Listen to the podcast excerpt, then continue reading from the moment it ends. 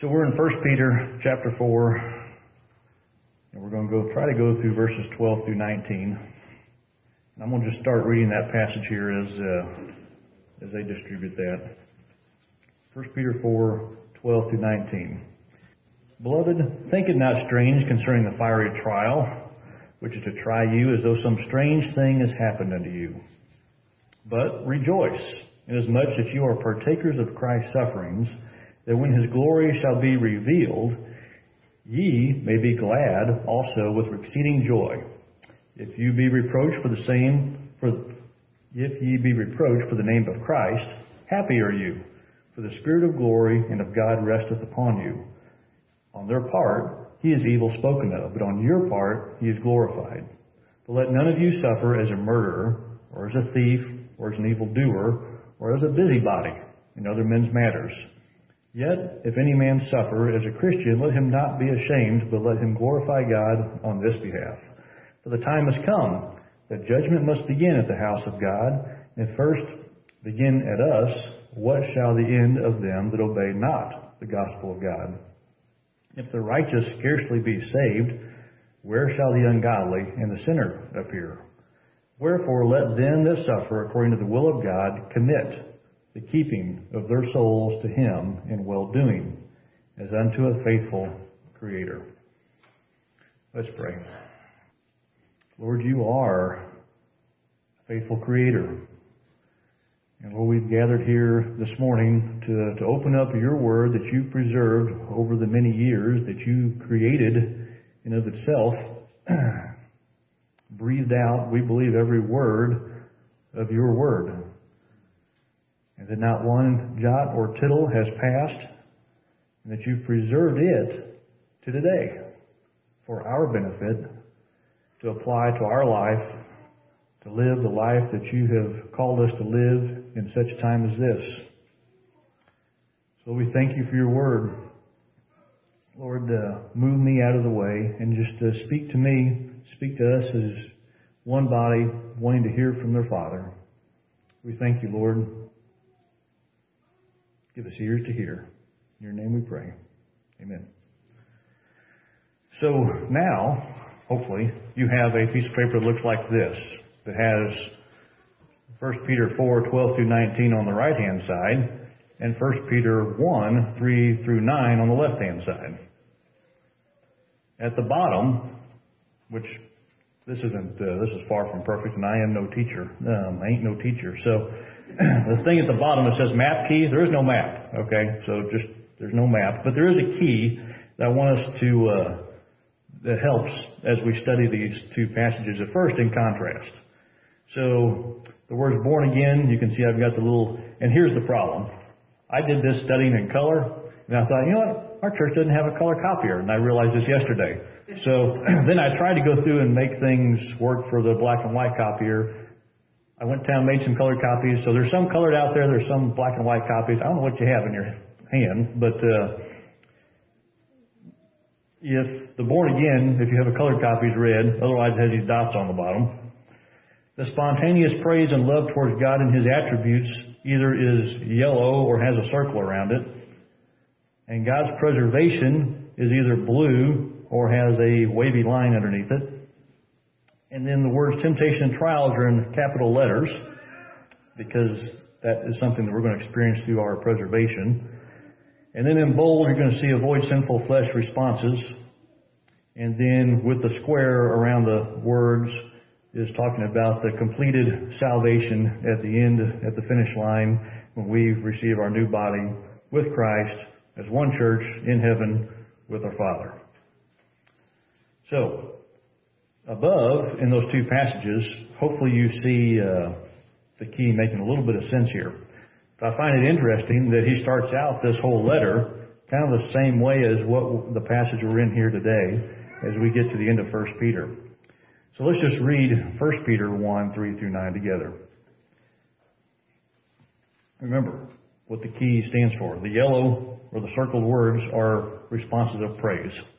Blessed be the God and Father of our Lord Jesus Christ, which according to his abundant mercy has begotten us again into a lively hope of the resurrection of Jesus Christ from the dead, See the reference to our born again salvation. To an inheritance incorruptible and undefiled, and that fadeth not away, reserved in heaven for you, who were kept by the power of God through faith, unto salvation, ready to be revealed in the last time, wherein ye greatly rejoice, though now, for a season, if need be, you are in heaviness through manifold temptations, that the trial of your faith, being much more precious than of gold, that perishes though it be tried with fire, might be found unto praise and honor and glory at the appearing of Jesus Christ, whom having not seen, that's now, you love, in whom though you have, in whom though now ye see him not, yet you believe. You rejoice with joy unspeakable and full of glory, receiving the end of your faith, even the salvation of your souls. So, as I looked at those two passages, just things just seem to jump off the page how similar um, the topics are that he's he's referencing. Now, between 1 Peter 1, 3 through 9 and chapter 4 where we're in now, um, there's been a lot we've talked about. Not so uh, not so wonderful either that we like to, to regurgitate, but we should. In chapter 1, verses 2 through 3, he points out, which is part of what we just read, how the Father preserves us, those that are born again, and they go through these trials for the purpose of bringing him glory. In chapter 2, in 1 Peter, we talked about that we are to eat from the Word of God, abstain and flee from fleshly lust, and the believers should yield to the Spirit, which you'll find some of those other passages from Paul also in Romans and other passages. And then we are to submit to ordinances and government authorities and honor other people, love the church, submit to employers. Now, so far from that list, most of that, if not all that, I would say fall underneath the trials and temptations of life that we are living in in the present day. Then we go on to wives submitting their husbands, husbands dealing with your wives with knowledge and honor, controlling our mouths and our attitudes and responses to evil. So we can see from chapter 1 to chapter 4, there's a lot of real life things that we experience. And as a Christian, how do we respond? And then Peter gave us an example we talked about in chapter 3 of verse 20. He talked about Noah and his family. And he said, The long suffering of God waited in the days of Noah while the ark was preparing. Wherein few, that is, eight souls were saved. And that word saved there, the Greek word is diasoza, or sozo. I'm no Greek expert, so I don't know how you pronounce it, but bear with me. But I want you to notice the dia on front of the soza.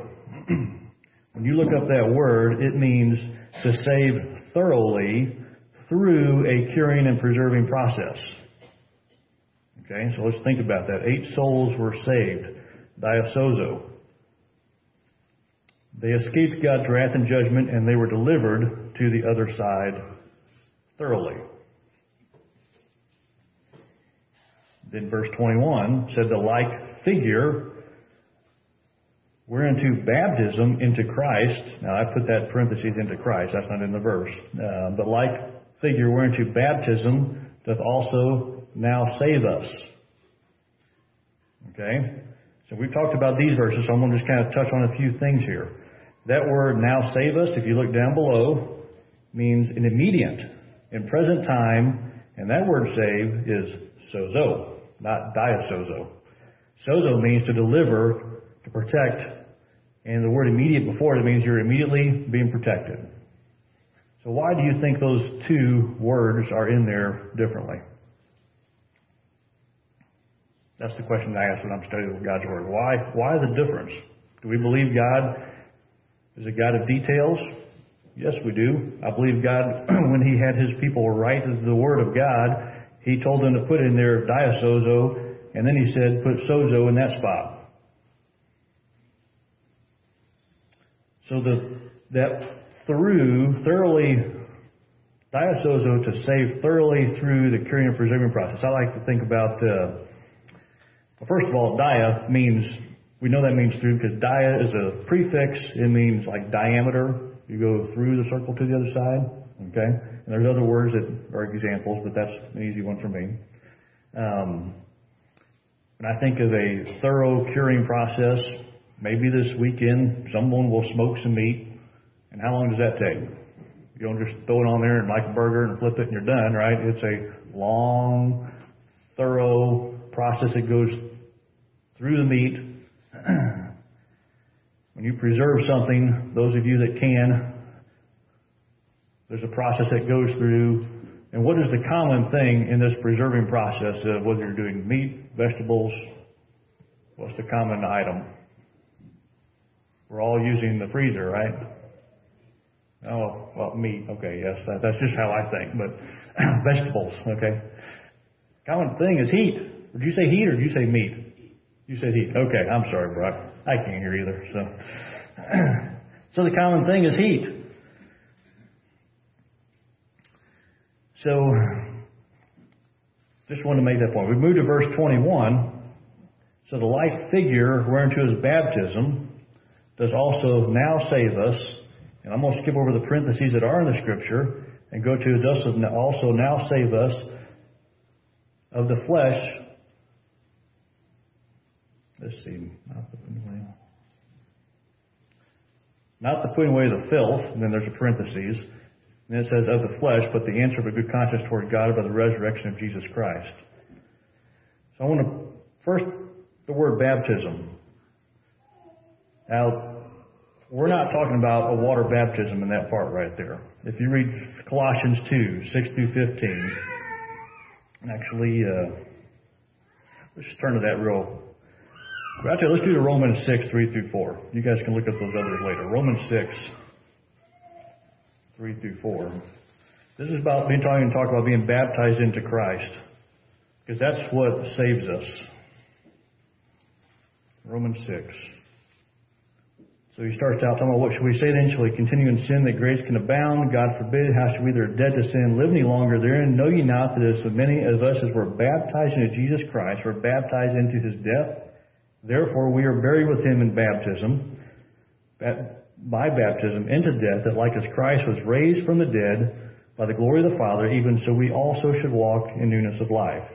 He talks about being planted together in Christ, in the likeness of his resurrection that your old man is crucified with him, that the body of sin might be destroyed, that henceforth we should not serve sin. For he that is dead is freed from sin. If any be dead with Christ, we believe that we shall also live with him, knowing that Christ, being raised from the dead, no more, death has no more dominion over him. For in that he died, he died unto sin once, but that he liveth, he lives unto God. Likewise, reckon yourselves to be dead indeed unto sin, but alive unto God through Jesus Christ our Lord. So, there's many passages that talk about Jesus, us being baptized into Jesus. Just like that passage talked about, those others repeat the same. And so when we read that, this like figure run to baptism, that's why I put in the parentheses, into Christ, does also now save us. It doesn't put away the filth, but you look at that word filth, you can see there it means moral dirt, depravity, and then the next word, words in the scripture are depravity of the flesh. What am I still living in? I'm still living in my flesh. But it does change the part, but the answer of a good conscience toward God, toward God by the resurrection of Jesus Christ. So the word flesh there is important to understand as well. Galatians 5:16. He's not just talking about my flesh and bones. He's talking about the sin of the flesh. It says, For I say then, walk in the Spirit, and you will not fulfill the lusts of the flesh.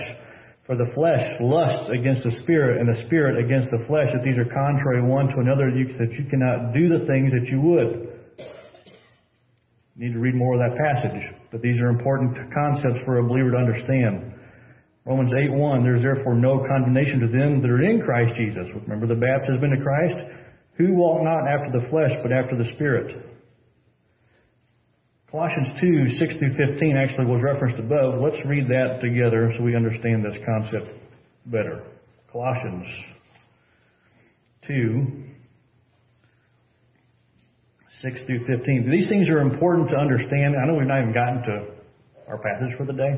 Um, but if you don't understand who you are in Christ, you're not going to be able to handle and battle the trials and temptations of the Christian life. Because you're going to be confused, you're going to be depressed, and you will be defeated. You have to know who you are in Christ and know God's Word. So, Colossians 2, 6 through 15.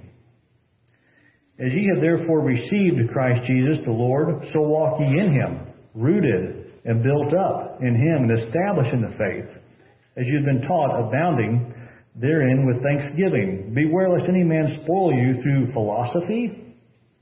We have philosophy today. After the philosophy and the vain deceit, after the traditions of men, after the rudiments of the world, and not after the Christ.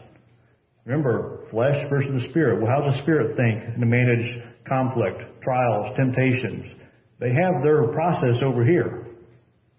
God's Word has this process over here, and they are contrary one to another. They do not jive.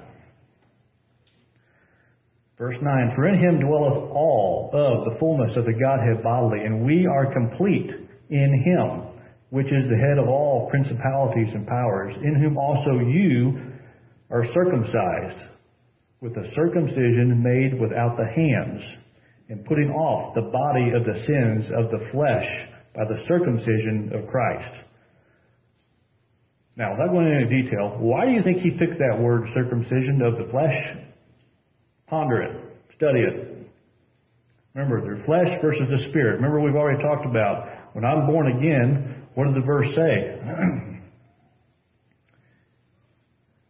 Verse 21 that we read in 1 Peter, the like figure whereunto baptism into Christ does also now save us, not the putting away of the filth of the flesh, but the answer of a good conscience toward God by the resurrection of Jesus, from which I have been baptized into. So there's something that has been cut away and no longer holds me captive. Yet I still live in it. Verse 12. Therefore I'm buried with him in baptism, wherein also you are risen with him to the faith of the operation of God. Now, I'm not sure why he stuck the word operation on there, but I just It goes kind of with the other verse, who has raised him from the dead, and you being dead in your sins and the uncircumcision of your flesh. Okay? Now this is, and you being dead in your sin, this is pre-salvation, and the uncircumcision of your flesh, hath he quickened together with him, having forgiven you all your trespasses, blotting out blotting out the handwriting of ordinances that was against us, which was contrary to us, and took it out of the way, nailing it to the cross, and then having spoiled principalities and powers, he made a show of them openly, triumphing over them in it. We have the victory in Christ. It's important you understand as a believer who you now are. Romans 8 9 tells us, But you are not in the flesh. This is not who you are, but you're in the Spirit, if so be that the Spirit of God lives in you. Now, if any man of you do not have the Spirit of Christ in you, you're none of his.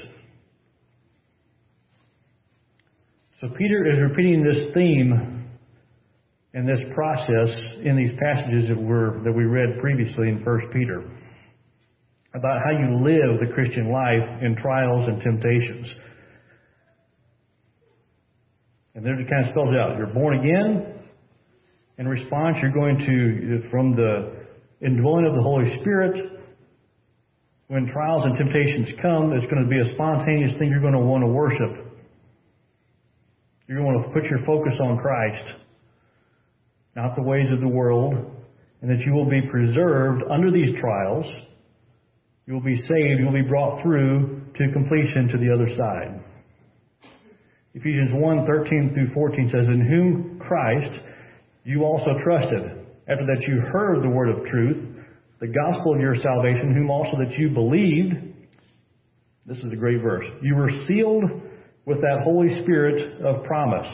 Okay, so when that happened, You were sealed with the Holy Spirit of promise, which is the earnest of your inheritance into the redemption of the purchased possession unto the praise of his glory. In real estate, we have this thing called earnest money. When you write a contract, you put down earnest money. And that's in the concept that I am going to finish this purchase and I'm showing you how earnest I am. This is my down payment for what's going forward. You could liken it also maybe to a, uh, to tie it in with the word redemption here, because when you get to the end of the closing, you're redeeming, hey, remember that $500 I put down? Well, it's still here. I'm redeeming it towards the purchase of the property. Okay?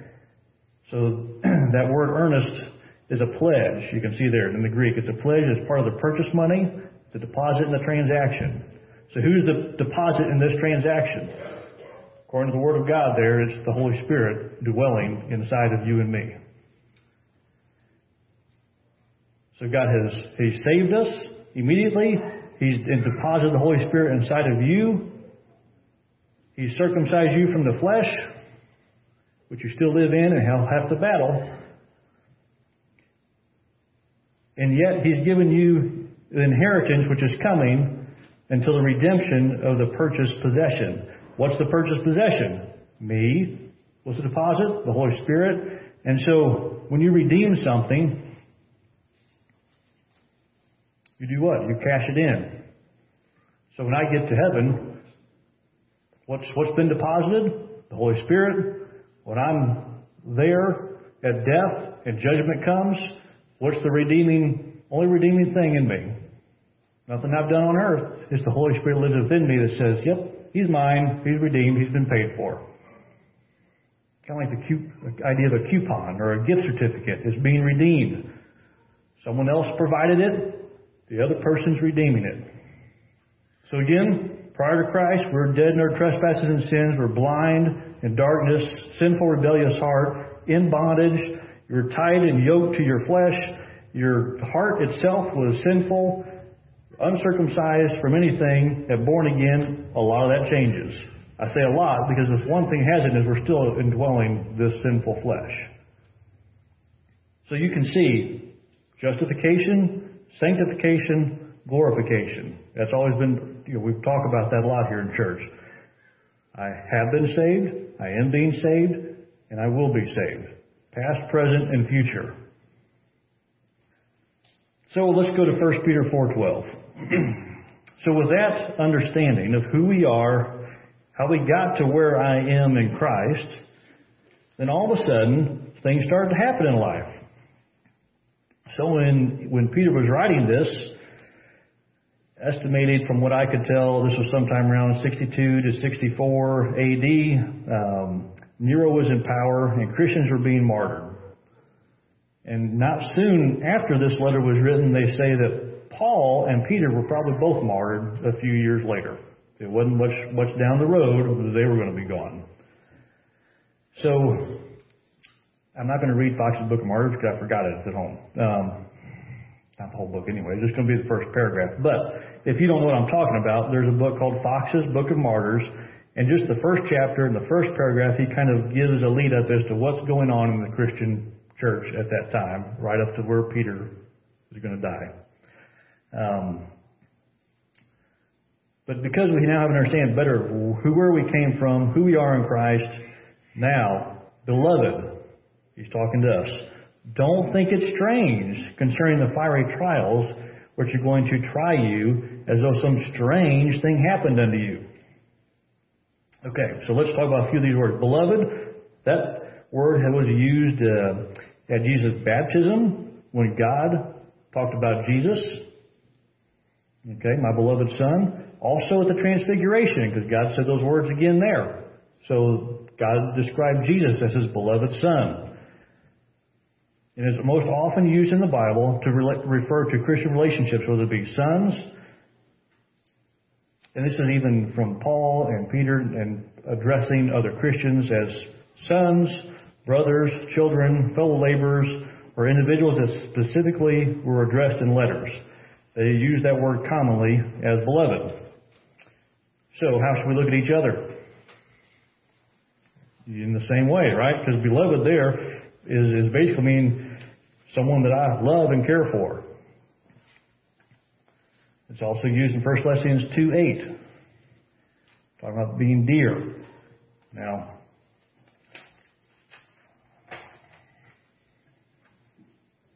I want you to look at the words think it not strange. That's one word. And I'm not going to try it, whatever that starts with an X there after 3579. That's the word. It's used 11 times and it means to lodge, to host, to entertain. So he's telling us do not lodge, host, entertain. And I'm, we're going to just skip over concerning the fire trial, which is a try you, because he's saying don't entertain this thought, and that's the thought concerning the fire trials which try you, as though some strange thing happened to you. That word strange by itself is not the same word. That word is actually more of a root word, and it's talking about uh, foreign, alien, maybe a guest, someone that doesn't belong naturally in that location.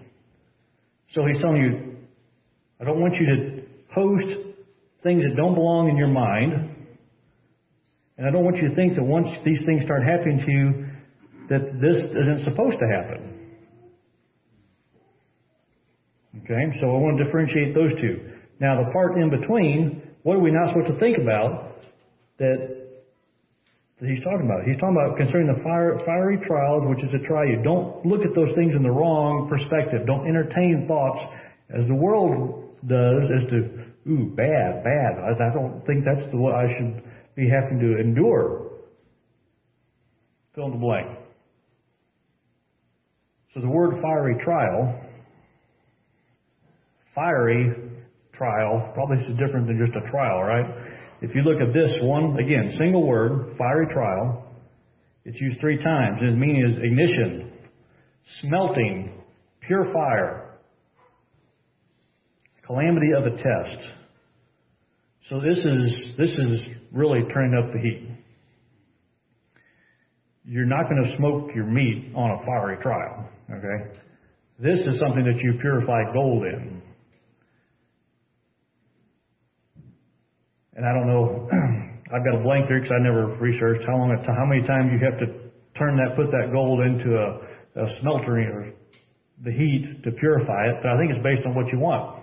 Uh, I read something here the other day that they now, this was in 2020, they've chemically figured out how to, they can purify gold more pure than anything else in the past by basically putting it in the heat as hot as a white star and that the gold will actually go from soft to hard. So this ignition, smelting, purifying, remember what the Christians were experiencing. They were having their heads chopped off. They were being, eventually they were being burned to light the streets. Uh, after they were dipped in oil or oil poured on them. You know, they were being pulled apart. They were being fed to the animals in the Colosseum as they all roared for it. These are the fiery trials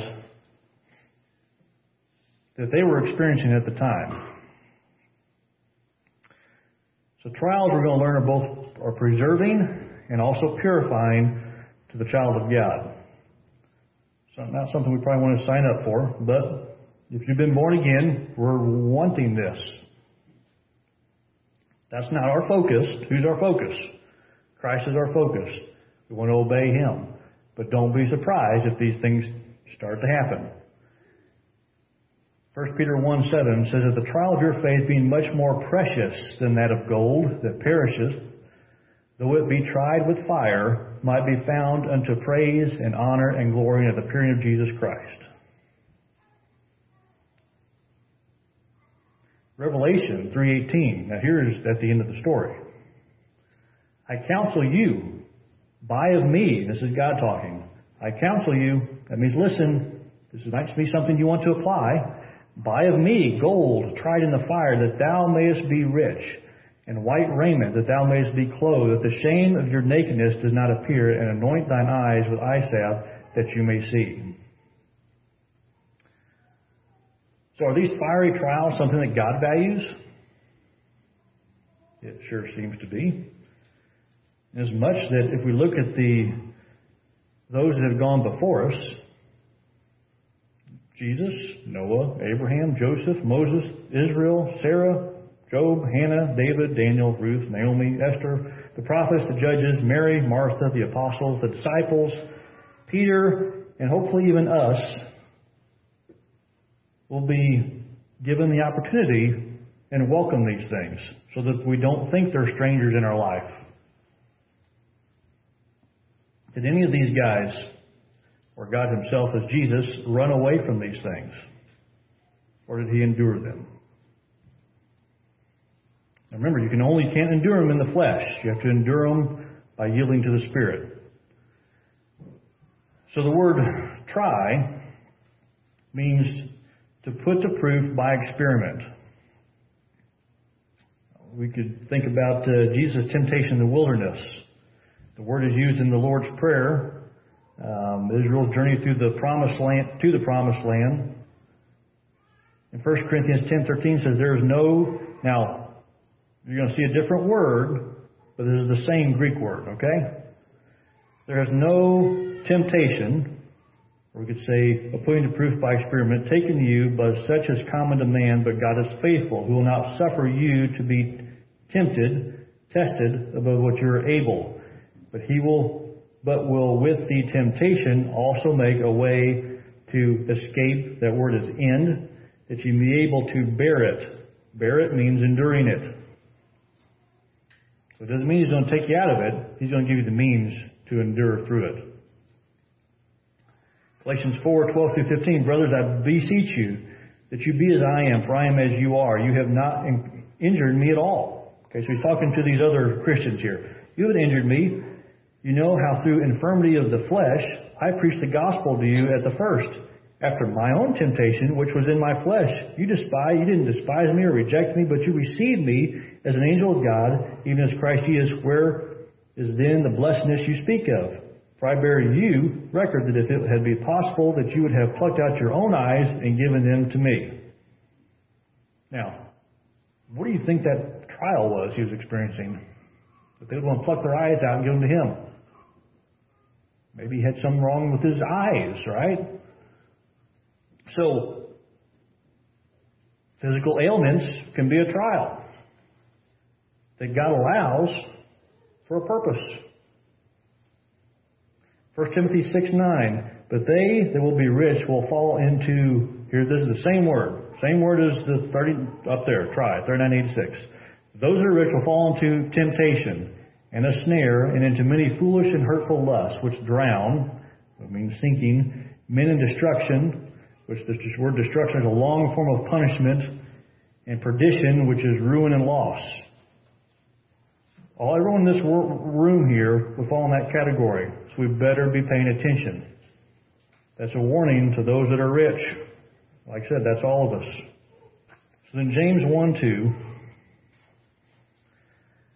says, Brothers, again, he's talking to us. Isn't it kind of neat to have all these different disciples that now have the Word of God and he addresses all the same way? Brothers, brothers, and these brothers of ours are already gone ahead. But the Word of God endures forever and it's still giving us the same encouragement. Brothers, count it all joy. Now hold on here, this word joy. Oh, that's on down the page here. Okay. Count all joy when you encounter many types of, and this is the same, the word temptation, there's the same one as try, knowing this, that the trying of your faith work, works patience. And I put that in blue because now when I'm in the in the uh, preserving stage here, I have temptation, trials are coming. The trying of your faith works patience, so that's going to pop out of me. But let patience have her perfect, which means her complete work in you, that you may be complete and entire and wanting nothing. Wanting nothing would be the same as what other things? Learning to be content, right? Blessed is the man that endures. That means you stand under pressure, is what that word means. Stand under pressure. Temptation, that's the same word as, as earlier, for when he is tried. Now, this word tried is more of a finished product. To be done, or come into being. Okay? So when you're standing under pressure and it's coming down on you and you're trying to be patient and you're thinking, okay, I've, God is making me complete here at the end. I just got to keep being patient, trusting Him, obeying Him, not responding as the world. So it says, for when He is tried to be done and completed, He shall receive the crown of life which the Lord has promised to them that love Him. So don't let man tell you that when he is tempted or tested, I am tempted of God, for God cannot be tempted with evil, neither tempteth he any man. Now, this next part is very important to understand. But every man is tempted when he is drawn away. That drawn away means to drag from a starting point. Okay, I want you to picture, picture Adam and Eve. I want to picture Jesus in the wilderness during the temptation. Okay? Now, the difference between the two are what? First Adam, second Adam. Right now, going into the temptation, Jesus came from a different seed, right? He was born of Mary, but the Holy Spirit came and dwelled Mary, and he was not bound by sinful flesh. Okay? Adam had a, a choice to make. Eve had a choice to make. They were made perfect and complete. But the Holy Spirit was not indwelling them. Okay? They weren't God. They were just man. Jesus was fully God and fully man. So every man is tempted, and he's talking to us now, when he is drawn away, drugged from a starting point of his own lust. Lust, that word there is longing for the forbidden. Okay? When his own lust is longing for the forbidden and enticed, he's allured with something. And then when his lust has conceived, that word conceive means to clasp, to catch, to take. So he's lured with something, his lust is wanting it, and then when it's conceived, it brings forth sin. And when sin is finished, it brings forth death. How many of us have experienced that? How many of us have experienced that?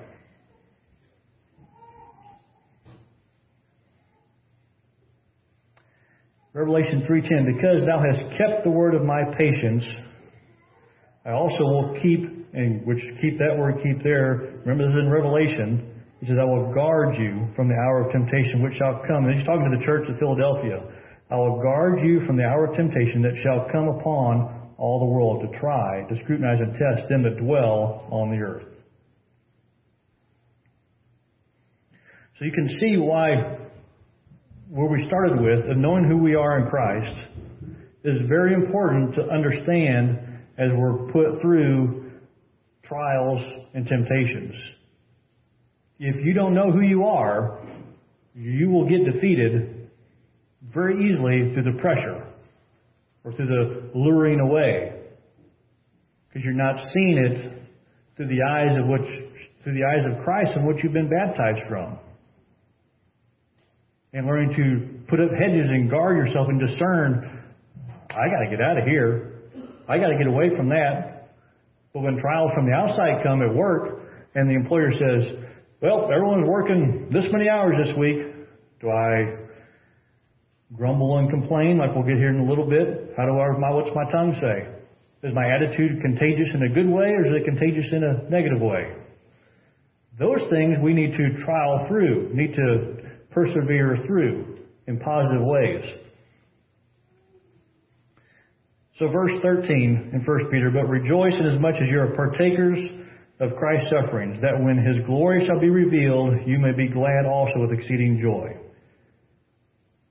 Joy means cheerful joy. So just look through those there. I'm going to kind of, we won't read each of these here, but being partakers means that you're sharing it with them. So kind of the same concept of being baptized in Christ. We're now going to be partakers of Christ's sufferings. That was part of the total package here of following Christ. Part of when he said, take up your cross and follow me, this is where the rubber hits the road. So verse 14, but if you be reproached the word reproach means defamed, railed, chided, taunted at. Okay, so these are outside sources taunting at you. if you be reproached the name of Christ, happy are you, for the Spirit of glory and of God resteth upon you. So here's where God is giving us the ability through the Holy Spirit to respond and endure these reproaching things. On their part, he is evil spoken of, but on your part, God is glorified.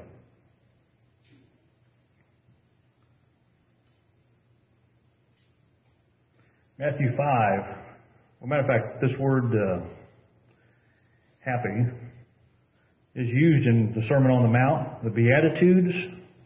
Matthew 5:11. Towards the end of them, it says, "Blessed are you, and men shall revile you and persecute you, and shall say all manner of evil against you falsely for my sake." So here in 1 Peter, the end of the New Testament, Jesus was saying the same words in his earthly ministry. Matthew 11:28, Jesus said, "Come unto me, all you that are labor and are heavy laden, I will give you rest. Take my yoke upon you, and learn of me, for I am meek, lowly in heart, and you shall find rest into your souls, unto your souls. For my yoke is easy and my burden is light." So he's not saying, Come unto me and I will give you rest. Go take a nap.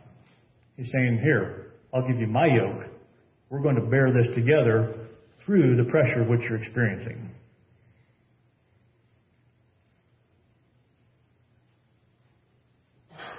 Jesus was meek, lowly in heart. He was humble. When I'm at work, am I meek? A meek person. Meekness, I've heard it said, and I believe it as you study it, meekness is lots of strength under control. Like a, uh, you know, maybe a racehorse or a draft horse. You know, I think of horses that when you put them under control, the bit controls them. Now, when the driver says take off, or the rider or the driver says take off, and he gives them the ability to do it, he's got that that horse has the means to do exactly what that driver says. But meekness is having all that bundled up and in complete control. And that was Jesus to a perfection. I mean, instantly he could have, we're done here. and he didn't. So am I meek when I'm under pressure in my relationships with other people? Verse 15, but let none of you suffer. Alright, so here's the contrast. Just to be clear, none of you should suffer as a murderer, which we know Jesus said that you hate your brother. None of you should suffer as a thief. Covetousness is the heart issue of a thief. Or as an evildoer. So just in case you didn't cover them yet, that kind of blankets over a lot of things. Or as a busybody. Now how does a busybody get in the same list as a murderer? A busybody in other men's matters. So do you desire to know, to control, or manipulate other people? Can we control our tongue? Those things are just as serious to God as a murderer, as a thief. In verse 16, yet if any man suffer, and as this contrast, suffer as a Christian, which that is the word used here. The Christian is only used two times in the New Testament. This is the second time. First was in Acts. If any of you suffer as a Christian, a follower of Christ, let him not be ashamed, but let him glorify God on this behalf. So he's getting ready to talk about this. Glorify God because of this. For the time has come. Now I want you to think about Noah because that was an example that Peter used. For the time has come that judgment must begin at the house of God. If it first begin at us, what shall the end of them that, of them that obey not, which means disbelieve, the gospel of God? And if the righteous scarcely, scarcely meaning with difficulty, hardly be saved. Now there's the sozo. That's now he's not talking about persevering saved, he's talking about saved where shall the ungodly and the sinner appear? Now, the word appear there, where, where are they going to be?